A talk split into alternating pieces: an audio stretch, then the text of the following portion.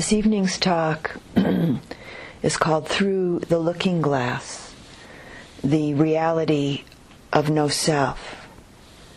And the looking glass uh, being a reflective, a reflecting mirror that one can step into, as in the story of Alice in Wonderland.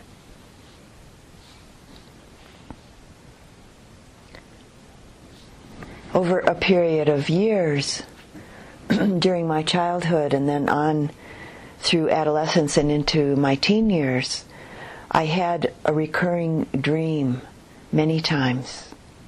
And in these dreams, I would be standing looking in the mirror at myself, looking in the mirror. Back and back and back, smaller and smaller. Myself looking at myself in the mirror seeing myself looking at myself in the mirror endlessly. And I was many times quite amazed and uh, fascinated and intrigued by this dream. And if I thought about it very much, uh, I would get quite perplexed. but mostly I was just really interested in the dream interested enough that it's actually the only dream that I really clearly remember experiencing from my early years. This dream eventually wove itself into the very fabric of my life, beginning when at the age of 16 I discovered the Buddhist teachings because I have a paper that I was uh, required to write in high school uh, about religions other than Judeo Christian religions. And right then, I had the distinct feeling of touching into a very deep sense of coming home. And the dream of looking in the mirror at myself, looking in the mirror, became the gist of the direction that my life has followed since.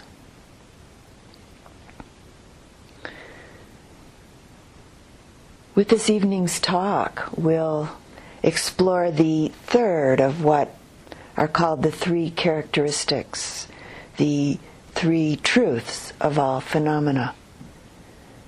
The first being anicca, the constantly changing, impermanent nature of all things, of all situations, of every relationship, every experience, every single phenomena that arises in our body mind continuum.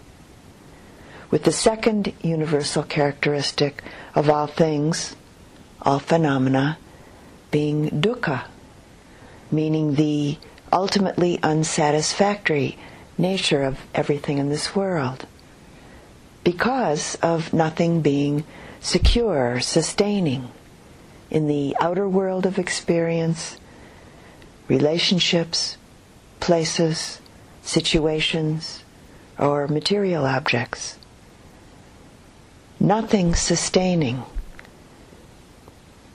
in the world of our inner and or in the world of our inner experiences of body and mind.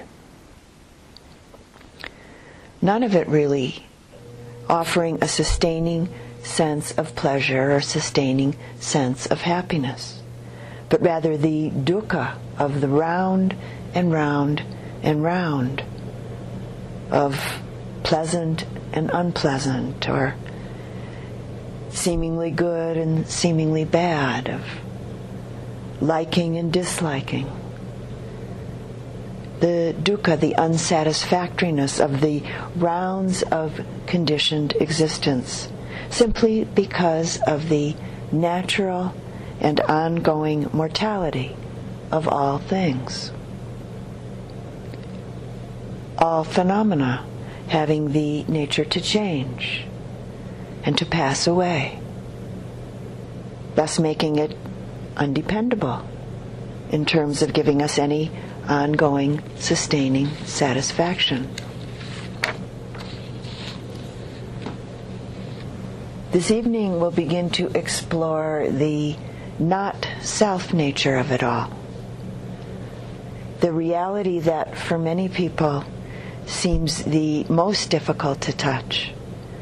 The most difficult to touch, to know, and to live. And for some, though it might be an intriguing reality, the thought, the imagined reality of not self might often be fraught with a subtle or maybe a more overt fear. In its essence, this third characteristic, this third truth, is so basic and so simple that with even just a taste of it, it makes life so much easier to live. It's kind of amazing that so many of us are so fearful of stepping through or lifting the thin veil of concept, of an idea, of belief that separates us from the reality of not self. Most of us live in and out of the idea, the concept of a separate, solid, and even static me, I, them, him, her, that, it. Within the context of our immediate bodily and mental experience, and within the imagined possibility context of the possible future or the evaporated past. It's true that stepping through the veil asks us to let go of the attachment to all of our clung to and cherished hopes and fears and beliefs. To relinquish attachment to all of our clung to and cherished self identities. It's important to recognize that in relinquishing our attachments, we're not asked to throw our self out. It's not about getting rid of what we think of as ourself because it's a bad thing. What's really asked of us is to simply recognize that everything we think of as ourself, everything we believe to be ourself, everything we think of and believe to be other selves, just simply doesn't exist in any independent, permanent, unchanging, solid, static, substantial way not even for a moment.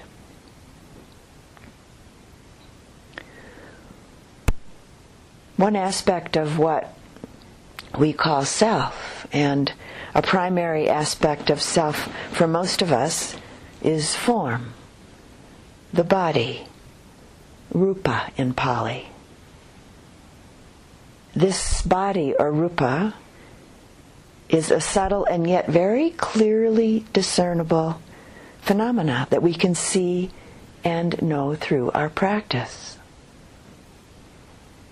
In truth, this body is made up of many elements, as we explored last week in the mindfulness talk about the body. This body is made up of the earth element with its characteristics of hardness, roughness, heaviness, softness, smoothness, lightness. The water element with its characteristics of flowing and cohesion. And the fire element with its characteristics of heat and coldness. And the air or the wind element with its characteristics of supporting and pushing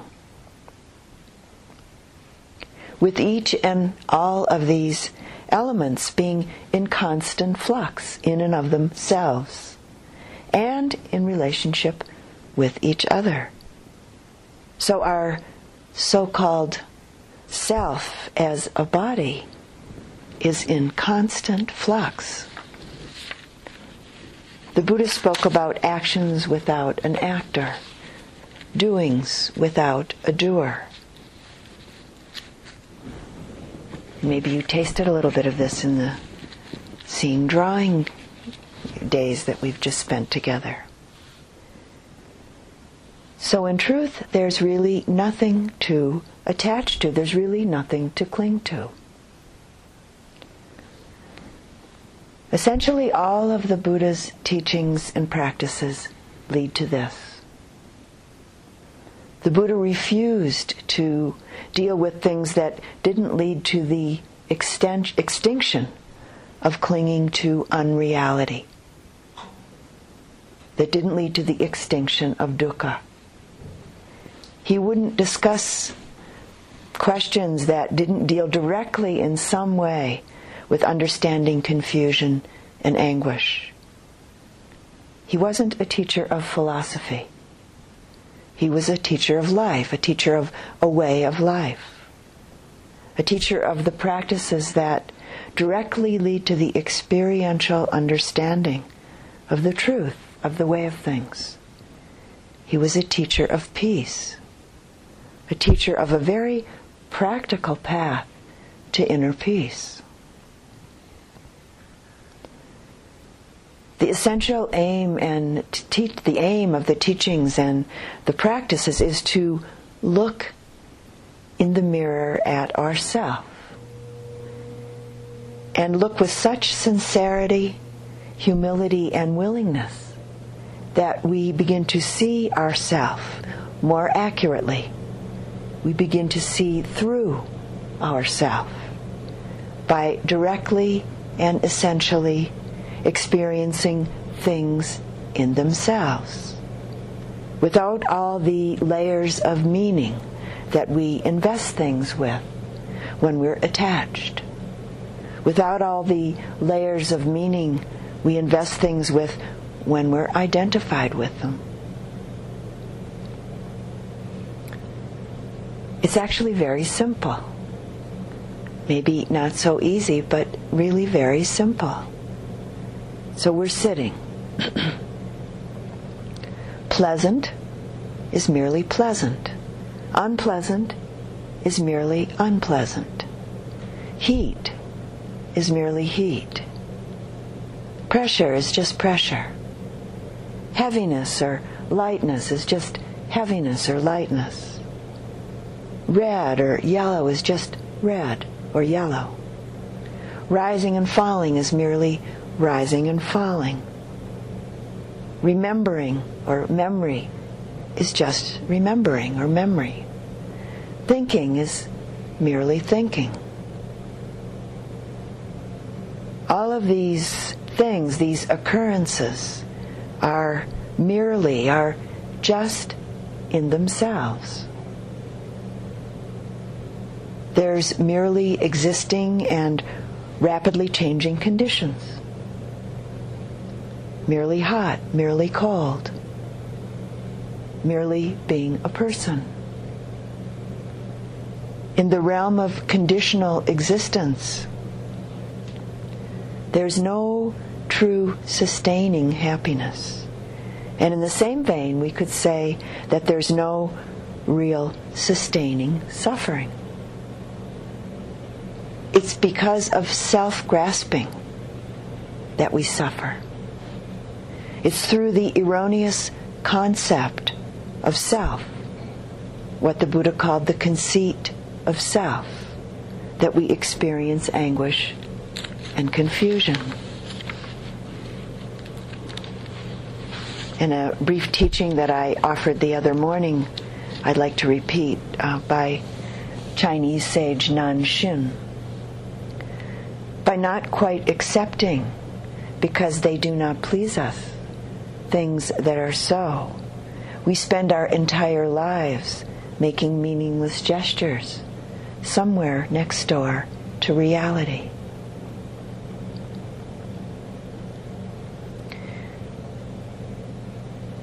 We experience this and that, everything, anything. Can we keep looking? Can we keep looking to see that things are only so much? Can we look into the mirror of our self without claiming ownership and without investing an interpretation, without investing a layer of meaning over top of what we see? So, for instance, we think in terms of my foot, my arm, my nose, my hair, my breath, my pain, my thoughts, my joy, my fear, my friends, my house. This is some of how we create self again and again.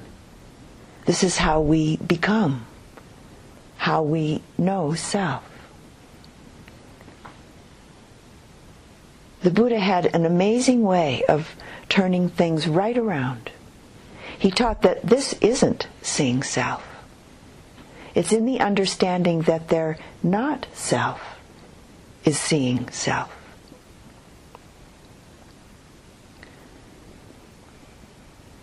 The looking glass of the Dhamma. Looking in the mirror at myself, looking in the mirror. Myself looking at myself in the mirror.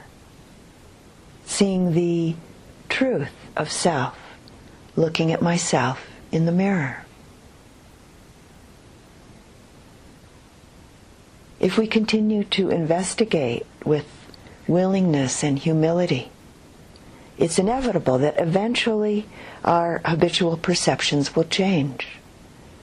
The knot, the tangle, the tightly grasped belief that there is self and that things belong to self will gradually untangle, will come undone.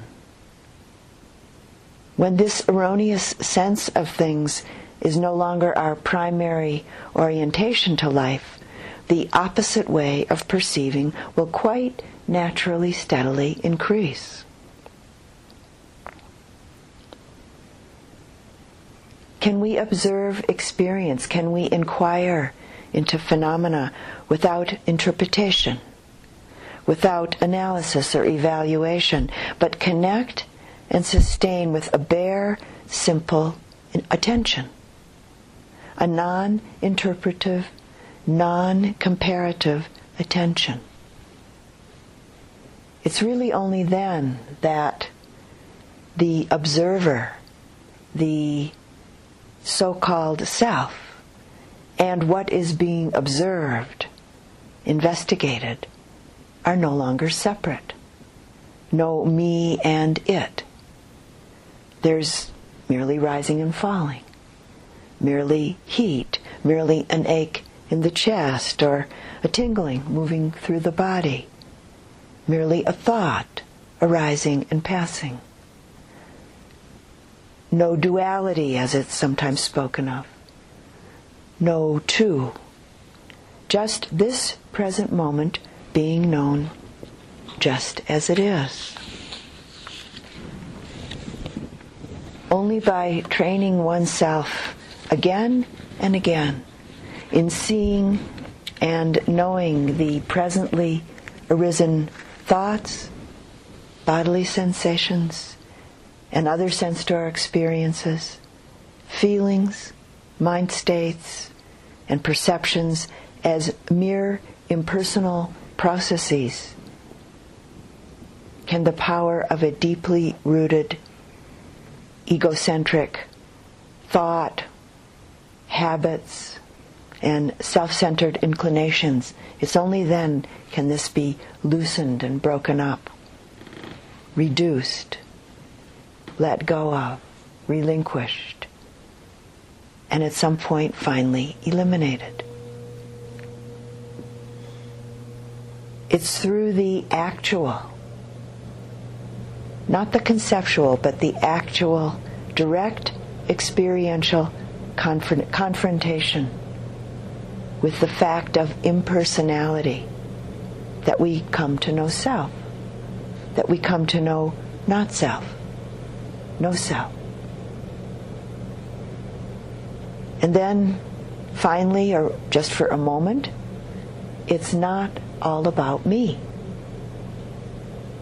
And the painful contraction that accompanies me and mine, that's based in the fear of losing something, is not there. For a moment, there's nothing, no thing to cling to. For a moment, the heart, the mind is free.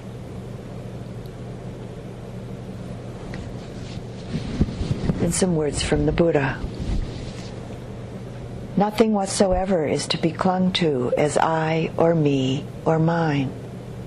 Whoever has heard this truth has heard all the Dhamma. Whoever practices this truth has practiced all the Dhamma. Whoever realizes this truth has realized all the Dhamma.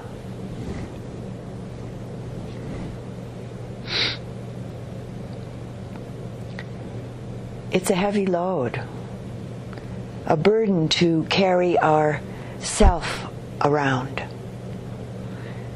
The body and its myriad permutations, the myriad permutations of our thoughts. We shoulder quite a heavy burden, carrying all of the things of life around in the forms of thoughts and feelings and various opinions and perceptions and beliefs believing that they're mine, that they're me, that they're myself.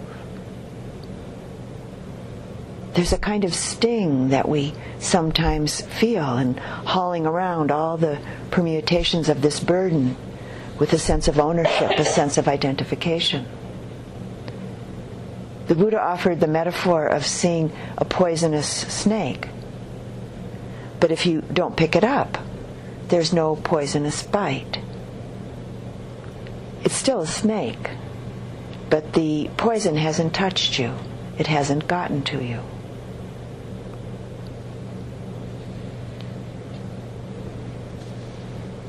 Can we come to know about phenomena so clearly, so truly, that we simply and genuinely don't get entangled, don't get stung, don't get caught up with it? Therein lies the potential for peace of mind.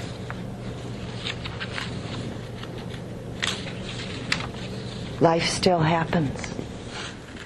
And we make use of things in this world as it's appropriate. We keep looking and seeing and living life. And in fact, living much more freshly and much more fully in the here and now ordinary life becomes our practice. Ordinary life becomes our teacher. Right here on retreat and in our life outside of retreat. As we lift a cup and fill it with water. As we sit and receive experience and notice. As we receive and simply know the gap between the out breath and the in breath. And a poem regarding this by Jane Hirshfield, Buddhist poet Jane Hirshfield. She calls it Only When I Am Quiet and Do Not Speak.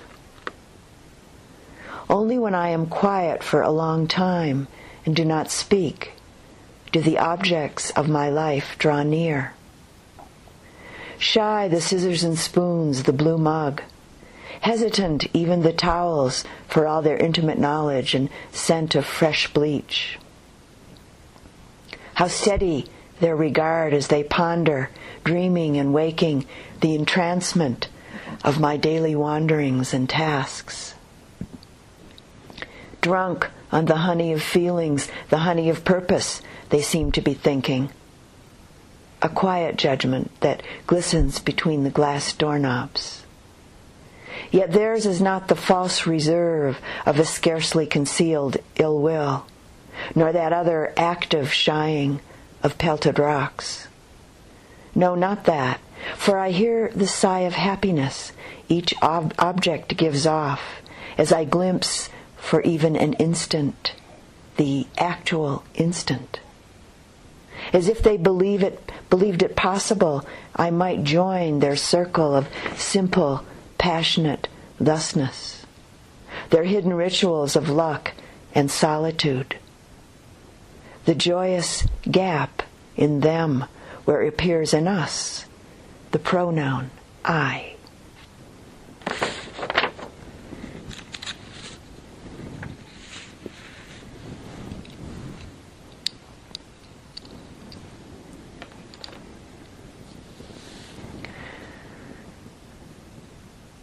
Our whole life becomes our practice when we begin to touch into the realization that nothing is really ours, that all things are constantly changing within themselves and in relationship to each other, and that even this body is merely a collection of constantly changing, interdependent elements and processes. Do I reside in the intestines? Or in the rumbling sensations therein? Am I in the thigh bone?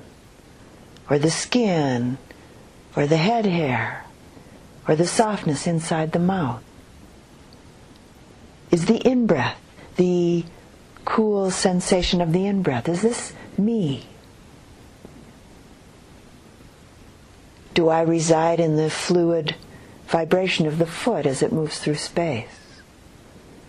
Or the sensation beginning in the heart and spreading through the body as metta is offered to a dear friend?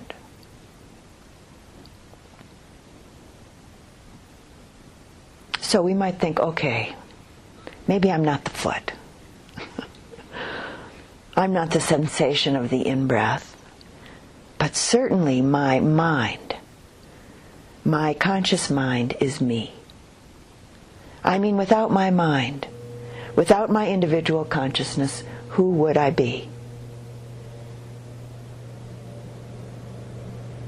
One of the things most of us cling to most tenaciously and unwittingly is what we think of as our mind, our conscious mind.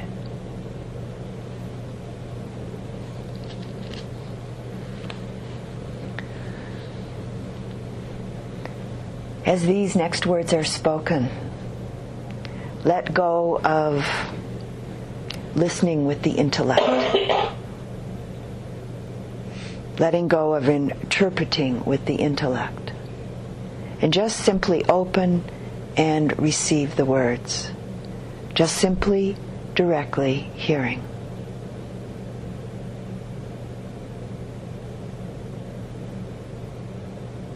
Where and what is it that we call mind?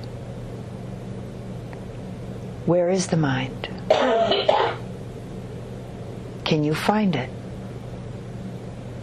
Does it have a shape, a color, a texture? Is the mind in the body? Is it coming from somewhere outside the body? or from someone else? Do you find anything that we could call mind? Am I the mind? Is the mind me? What is the essential nature of mind?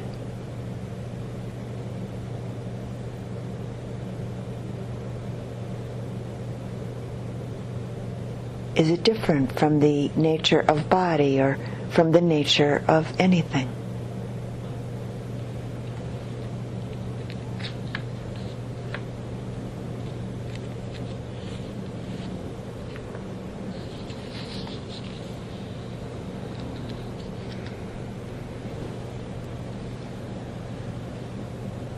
The very nature of mind itself is that it's unformed unborn, as it's sometimes called. It's without color without shape. Look into your own mind if you can find it. It's like experiencing zero, which might not be a very appealing sounding experience to many people.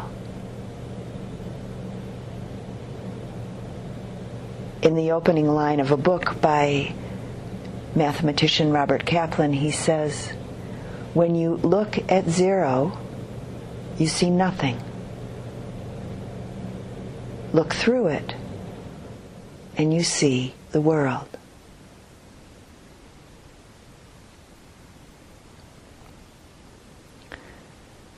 Again, the Buddha, directly out of his own experience, turns our ordinary ways of thinking upside down.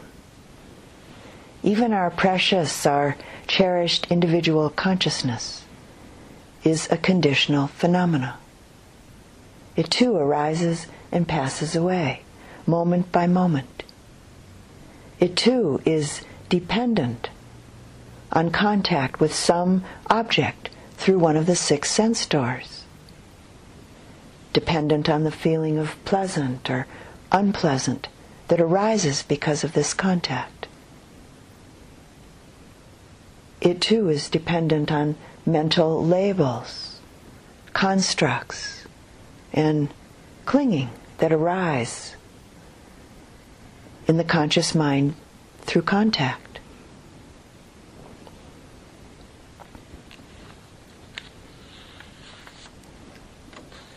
I'd like to read the Buddha's short discourse on the non self characteristics, which is basically a series of questions that we can really take to heart as a practice teaching that the Buddha repeated many, many times throughout his 45 years of teaching.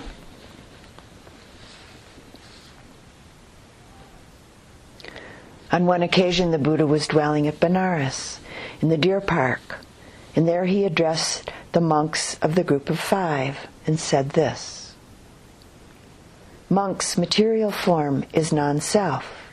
For if monks' material form were self, this material form would not lead to affliction. And it would be possible to determine of material form, let my, materi- let my form be thus, let my form not be thus. But because material form is non self, material form leads to affliction.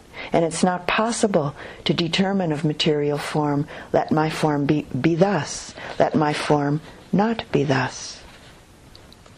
Feeling is non self. Perception is non self. Intentional or volitional formations, meaning thoughts and words and actions, are non self. Consciousness is non self. For if, monk, consciousness were self, this consciousness would, lot, would not lead to affliction. And it would be possible to determine of consciousness, let my consciousness be thus, let my consciousness not be thus. But because consciousness is non self, consciousness leads to affliction, and it's not possible to determine of consciousness, let my consciousness be thus. Let my consciousness not be thus. What do you think, monks? Is material form permanent or impermanent? Impermanent, Venerable Sir. Is what is, what is impermanent unsatisfactory, and subject to change, fit to be regarded thus this is mine, this I am, this is myself?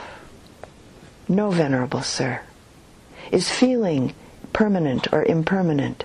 Is perception, intentional, intentional formations? Is consciousness? He goes through all the same, same things. Is consciousness permanent or impermanent? Impermanent, Venerable Sir is what is impermanent, unsatisfactory, suffering, is what is impermanent, unsatisfactory, or happiness, or is sometimes said, is what is impermanent, suffering, or happiness. Unsatisfactory, Venerable Sir, is what is impermanent, unsatisfactory, and subject to change, fit to be regarded thus this is mine, this I am, this is myself? No, Venerable Sir.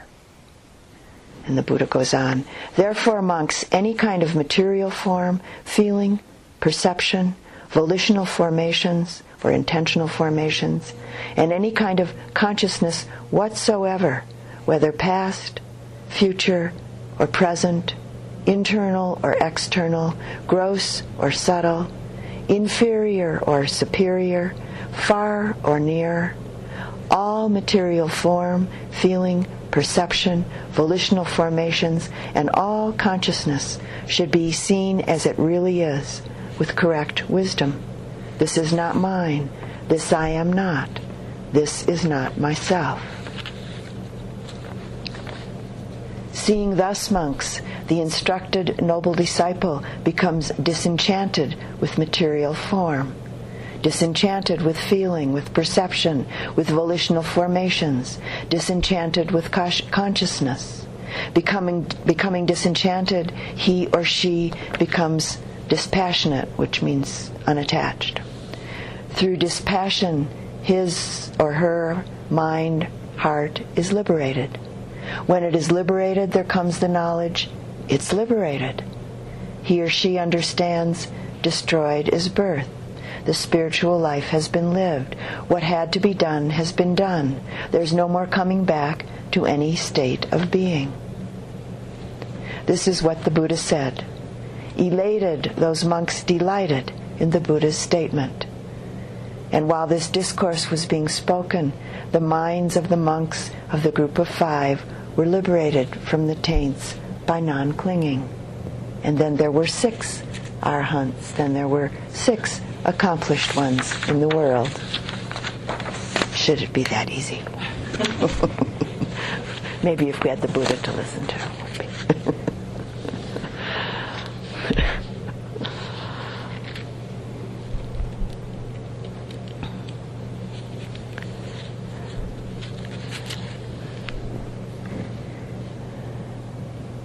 the conscious mind arises and passes, moment by moment, just like every other conditioned phenomena. Consciousness exists only in relationship to some object that it's in contact with through one of the six sense doors, no matter how gross or subtle that object might be. And to make this really clear to his students, the Buddha spoke quite specifically about the six aspects or the six doors of consciousness eye consciousness, ear consciousness, nose consciousness, tongue consciousness, body consciousness, and mind or mind phenomena consciousness.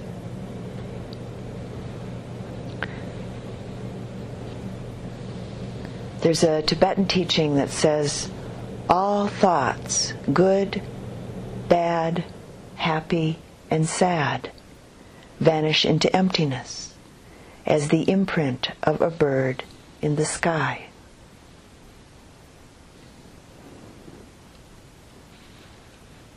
It's really from this perspective that the Buddha speaks about consciousness being conditional and that because of this, it can then be, of course, one of the arising conditions that lead to suffering, that lead to dissatisfaction, unsatisfactoriness.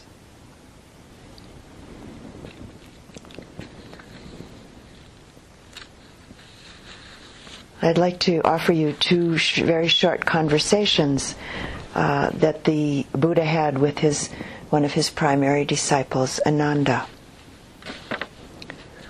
Ananda says to the Buddha, Venerable Sir, it said, the world, the world.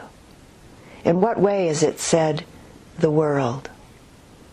And the Buddha responds, Whatever is subject to disintegration, Ananda, is called the world in the Noble One's discipline. And what is subject to disintegration? The eye, Ananda, is subject to disintegration.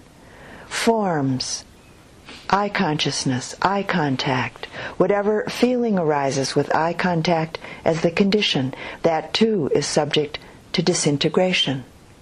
The ear, the mind, Whatever feeling arises with mind contact as the condition, that too is subject to disintegration ananda and is called the world. And then Ananda asks the Buddha, Venerable Sir, it said, empty is the world, empty is the world. In what way is it said, empty is the world? And the Buddha responds, It is Ananda because it is empty of self and what belongs to self that it is said, empty is the world. And what is empty of self and what belongs to self? The eye, Ananda, is empty of self and what belongs to self. Forms are empty of self and what belongs to self. eye consciousness, eye contact, mind consciousness, whatever feeling arises with mind contact as the condition, whether pleasant or painful, or neither painful nor pleasant. That too is empty of self and what belongs to self. It is Ananda because it is empty of self and what belongs to self that it is said, empty is the world.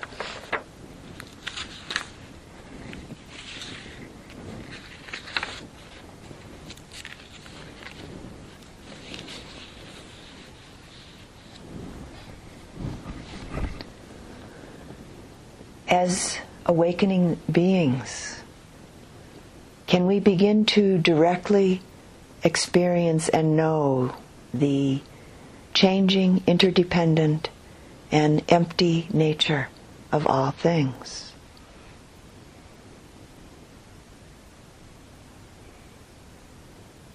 Again, the mirror of the Dhamma from the perspective of an 8th century Chinese sage. Nature may be compared to a vast ocean. Thousands and millions of changes are taking place in it. Crocodiles and fish are essentially of the same substance as the water in which they live. Humans are crowded together with the myriad other things in the great changingness. And our nature is one with that of all other natural things. Knowing that I am the, of the same nature as all other natural things, I know that there is really no separate self, no separate personality, no absolute death, and no absolute life.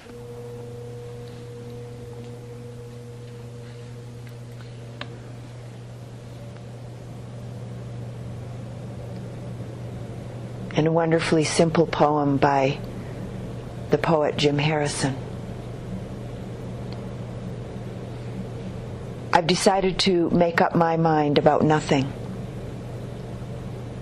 to assume the water mask, to finish my life disguised as a creek, an eddy, joining at night the full sweet flow to absorb the sky, to swallow the heat and cold, the moon and the stars, to swallow myself in ceaseless flow.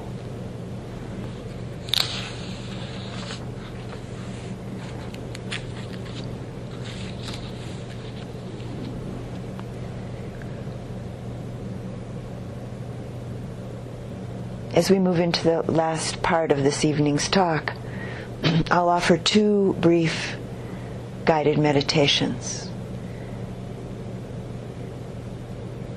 Beginning with the possibility of the mind opening to an image in relationship to the words that I'll be speaking. And if an image doesn't come easily for you, simply allow a felt sense to permeate in relationship to the following descriptive words.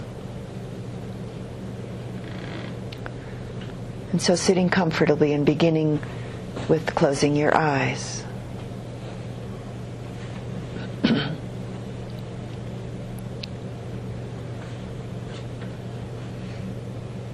and visualizing or in some way sensing an enormous jeweled net.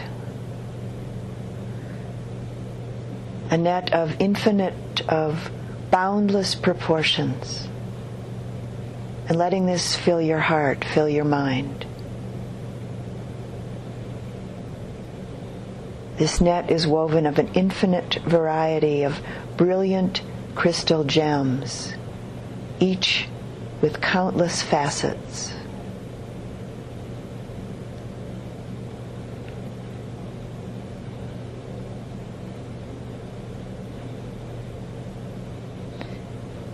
At each point where the strings of the net meet, there's a brilliant, highly reflective, multifaceted gem.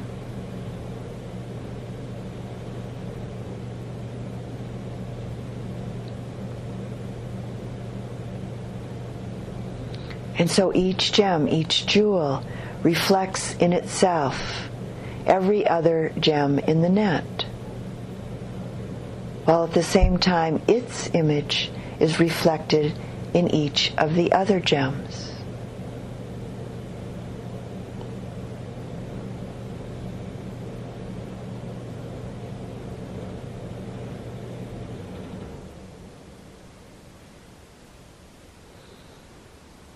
In this image, this vision, each jewel contains all the other jewels.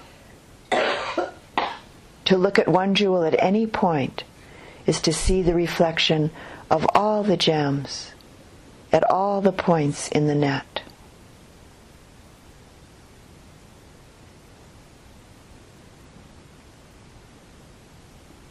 A boundless net of beginningless, endless, radiating aliveness.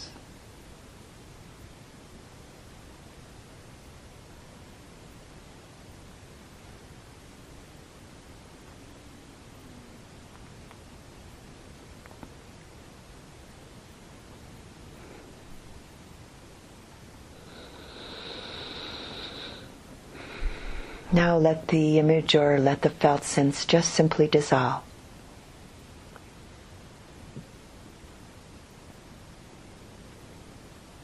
Let it go.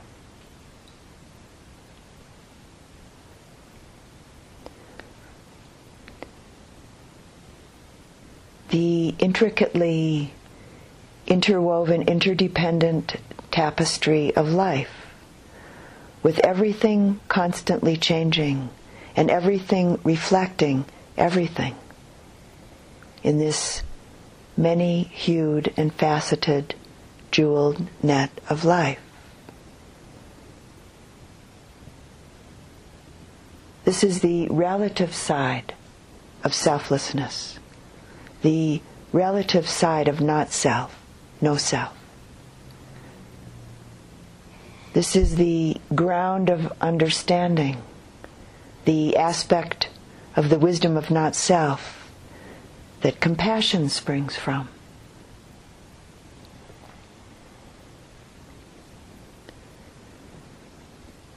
As awakening beings, we find that more and more often we act only from the heart of compassion because of a growing and pervading clarity of understanding that there is only relationship. There's only interbeing, as Thich Nhat Hanh says. There's no separate, no isolated, independent you, no separate me.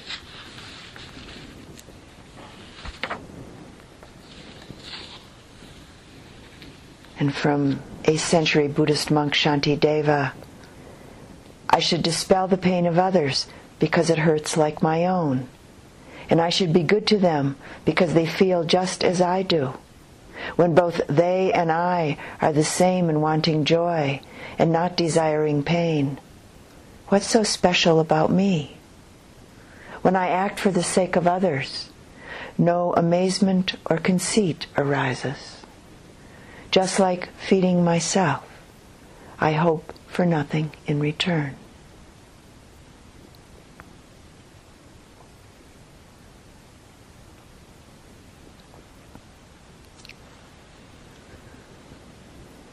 And now the second guided meditation.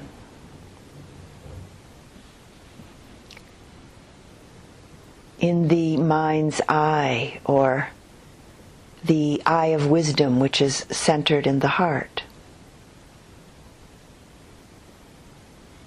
visualize are simply open to a felt sense, an image or felt sense of a vast, clear, empty, endless sky or sky like space.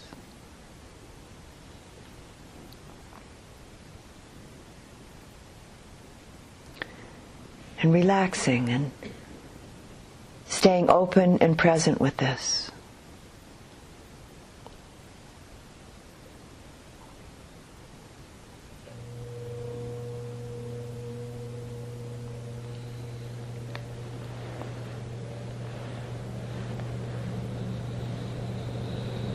And now beginning to picture a few clouds of different shapes and sizes forming in this space, this sky like space.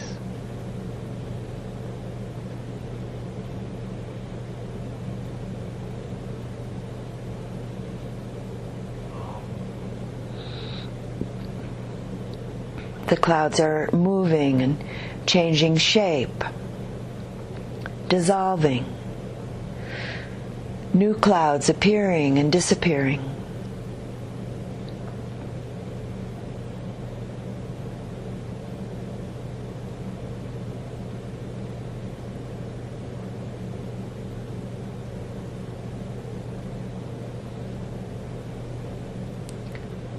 in this visualization or felt sense, let the openness of the sky, the vast openness, rest in the eye of wisdom.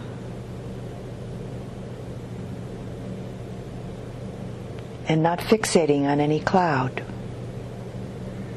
Just really simply being aware of their arising, moving, changing, and passing away.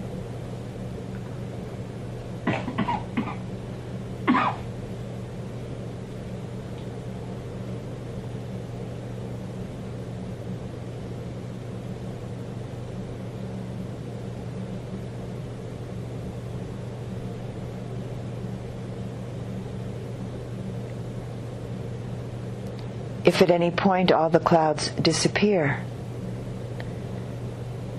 just simply allow the clear, empty, endless, sky like space to rest in the heart, to rest in the eye of wisdom.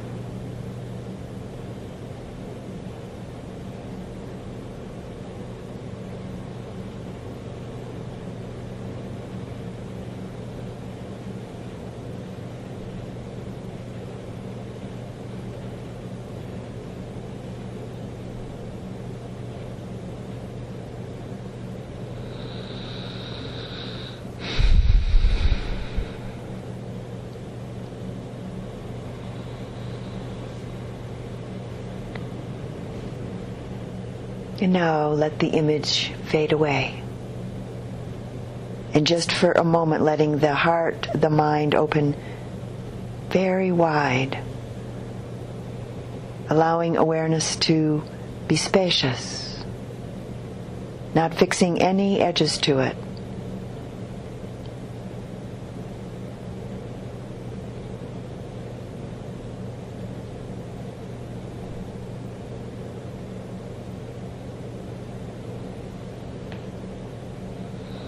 And now, for a moment, quickly turn awareness around to look at itself. Not looking for anything, just aware of awareness itself. Knowing the knowing capacity of the heart, the mind.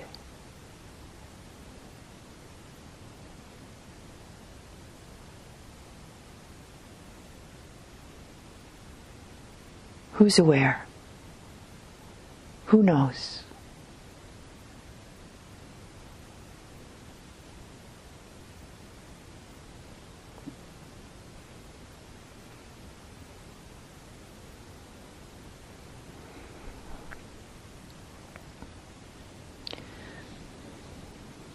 And now bringing the attention back into the body.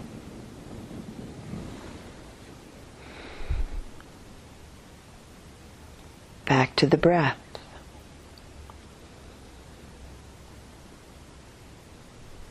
back to hearing.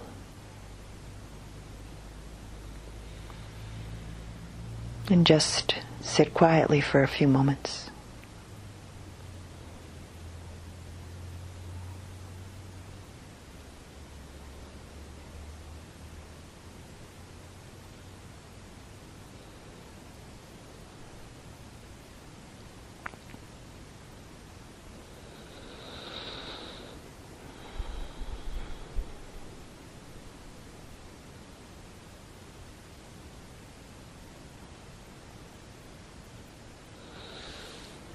As we learn to step back and open up, and at the same time come close and face into the looking glass with willingness and humility, we begin to touch the empty essence of all things. The vast, open, empty essence of all things that all things emerge out of and dissolve back into.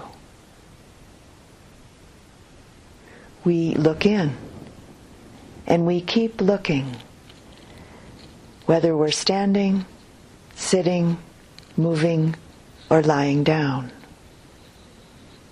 Our practice is to keep looking through the clear mirror of the Dhamma. And we see that everything, all things, are arising, changing, and passing away. We see that because of this, there's no thing that's satisfied, no thing that brings pleasure, joy, or easy or ease in an ongoing or in a sustaining way. And we understand that we really can't depend on anything in this world of our own body mind continuum or in the world around us to render us really, truly happy and at ease. And we continue to just simply, humbly look in the mirror, into the mirror at ourself. Going back and back into this looking glass of self. Mindful awareness becomes clearer and more and more precise at the same time as it becomes open and spacious. Back and back to the source of itself, back to the source of all things. And instead of finding some solid, static, separate something, or some solid rendition of I or me, some fixed eternal entity, we get back to this vastness, this bright, vital spaciousness of heart, spaciousness of being. In this, there's no solid, separate I or other. It's this essential heart of being, or what's sometimes referred to as emptiness. It's in this that there's an ease, the equipoise of a deep ease, even in the midst of the arising, changing, and ceasing happenings of life within us and around us. As long as we fixedly reside mentally in the realm of I, me, mine, and other, we're residing somewhere next door to reality. And it creates huge problems. Really, the greatest problems. The greatest suffering we experience. We have a sense of being separate, of being an isolated, separate entity. This is the cause of our fundamental pain, our fundamental suffering, the cause of the core loneliness that human beings feel.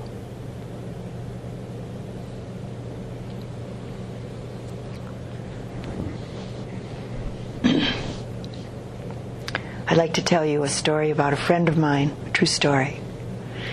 this friend uh, was suffering with this core loneliness And so he decided to seek the help of a therapist for the first time of, uh, in his life at the age of 40. And with the advice from some friends, he picked a therapist who had a Buddhist spiritual orientation. And when he called to make an appointment, uh, he was told by the secretary that it would be helpful if he brought some symbol of his problem, some symbol of his concern with him for this first appointment, for the first therapy session. So he arrived at the therapist's office toting a huge load of baggage of all different sizes and shapes and colors. And he set them down in the waiting room. And then he went out to his car and he got another load. And he piled these on top of the first load. And he told me um, and the therapist that he had to go around collecting baggage from friends and from family because he said he didn't have enough of his own. So when it came time to go into the therapist's office, he of course took all of the baggage in there with him and piled it up between him and the therapist. And he said that at some point during this first session, uh, the therapist, in her wisdom, asked my friend to open up all the baggage that he'd brought in with him. And so he did. And he found that there wasn't anything inside any of it. So, a pretty wise therapist. it's certainly not every uh, client or patient that you can do this with, but this man was obviously ready for such a pointing out. He'd actually asked for it, obviously. when we begin to taste the truth of not self, when we touch into this simple reality, often at times there can be a kind of poignancy. And then at some point, there can be a sense of entering into a measureless beauty. And often there's a feeling of relief, sometimes great relief. Like finally putting down a heavy load that we've been carrying around unwittingly and really not knowing the difference until we begin to recognize and understand the load and its nature and just simply set it down. There's an old teaching story about this that I really like. It's a story of a woman who had practiced for many years and had had some powerful and expansive and even some illuminating experiences. But still, she really hadn't reached the goal. And she was getting up in years and feeling like there really wasn't very much time left. And so and she so wanted freedom in this lifetime. So she decided to take herself up to the top of the mountain to see the wise one who she heard uh, was able to turn the mind, to turn the heart towards the truth. And as she was nearing the end of her arduous hike up the mountain, an old man carrying a satchel on his back passed her on his way down the mountain. And just as he passed, the woman stopped and called out to him. And he stopped and he turned towards her. And the woman asked him if he knew anything about the wise one who lived up on top of the mountain. And explained that she was on her way up to see this being because she wanted to know the deepest truth. She wanted ultimate with the ultimate wisdom so that she could be fully awakened and free in this very lifetime. And she explained that she wanted to awaken and be liberated from all of her confusion and anguish and striving. And she told the old man that she'd heard that the wise one up at the top of the mountain might be able be the one to reveal this to her. The old man stood still and briefly looked at this woman. And then, taking his time, he slowly turned around and continued walking down the mountain, just for a few steps. And then he stopped again and he briefly stood still. And then again, slowly turned around towards the woman. and then very slowly and very carefully took the satchel off his back, set it down on the ground, turned around again, and walked on down the mountain towards the village.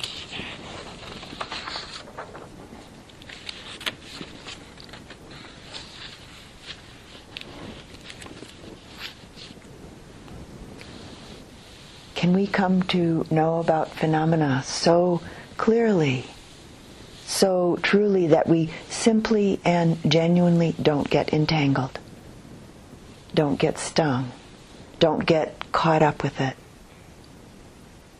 Therein lies the potential for peace of mind, peace in the heart. Life still happens.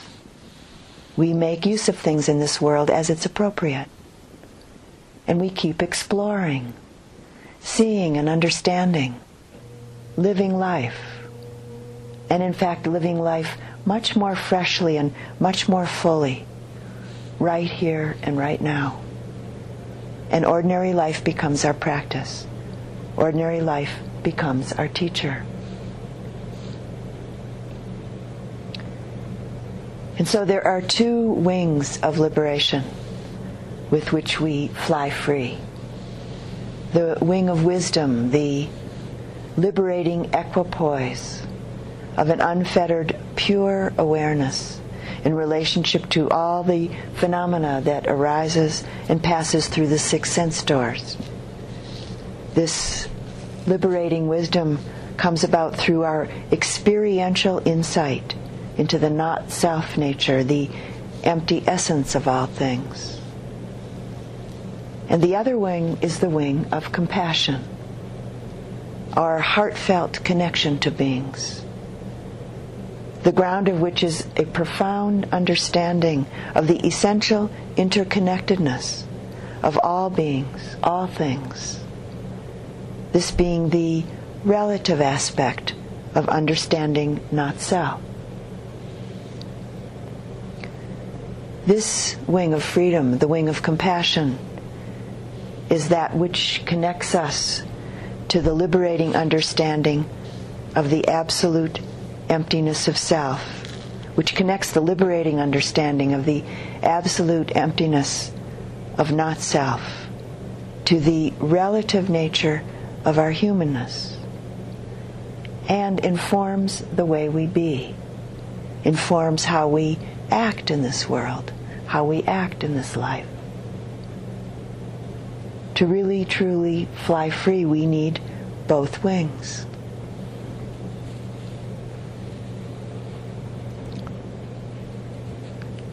And closing the talk this evening with two pieces from a collection called the Udana, the inspired utterances of the Buddha.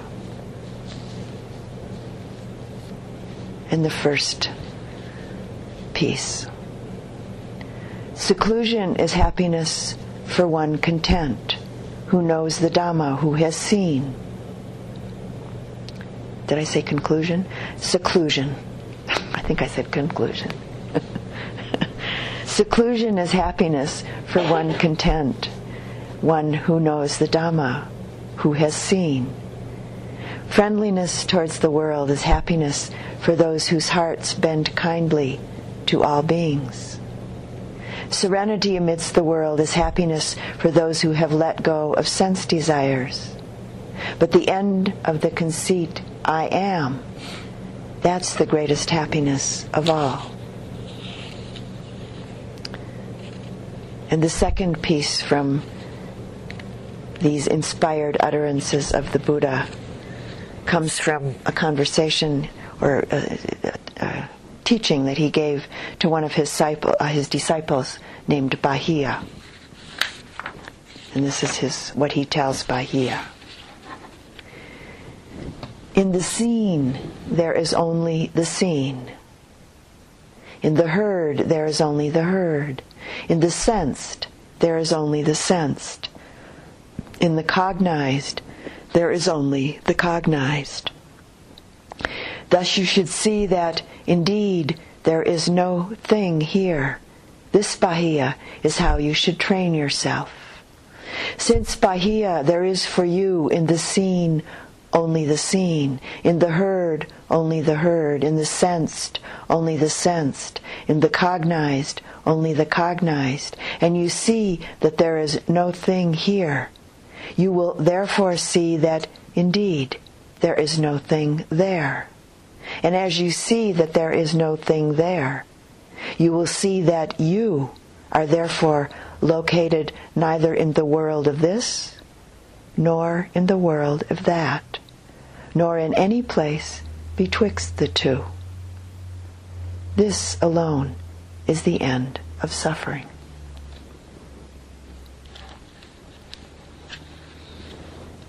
And let's sit together quietly for just a moment.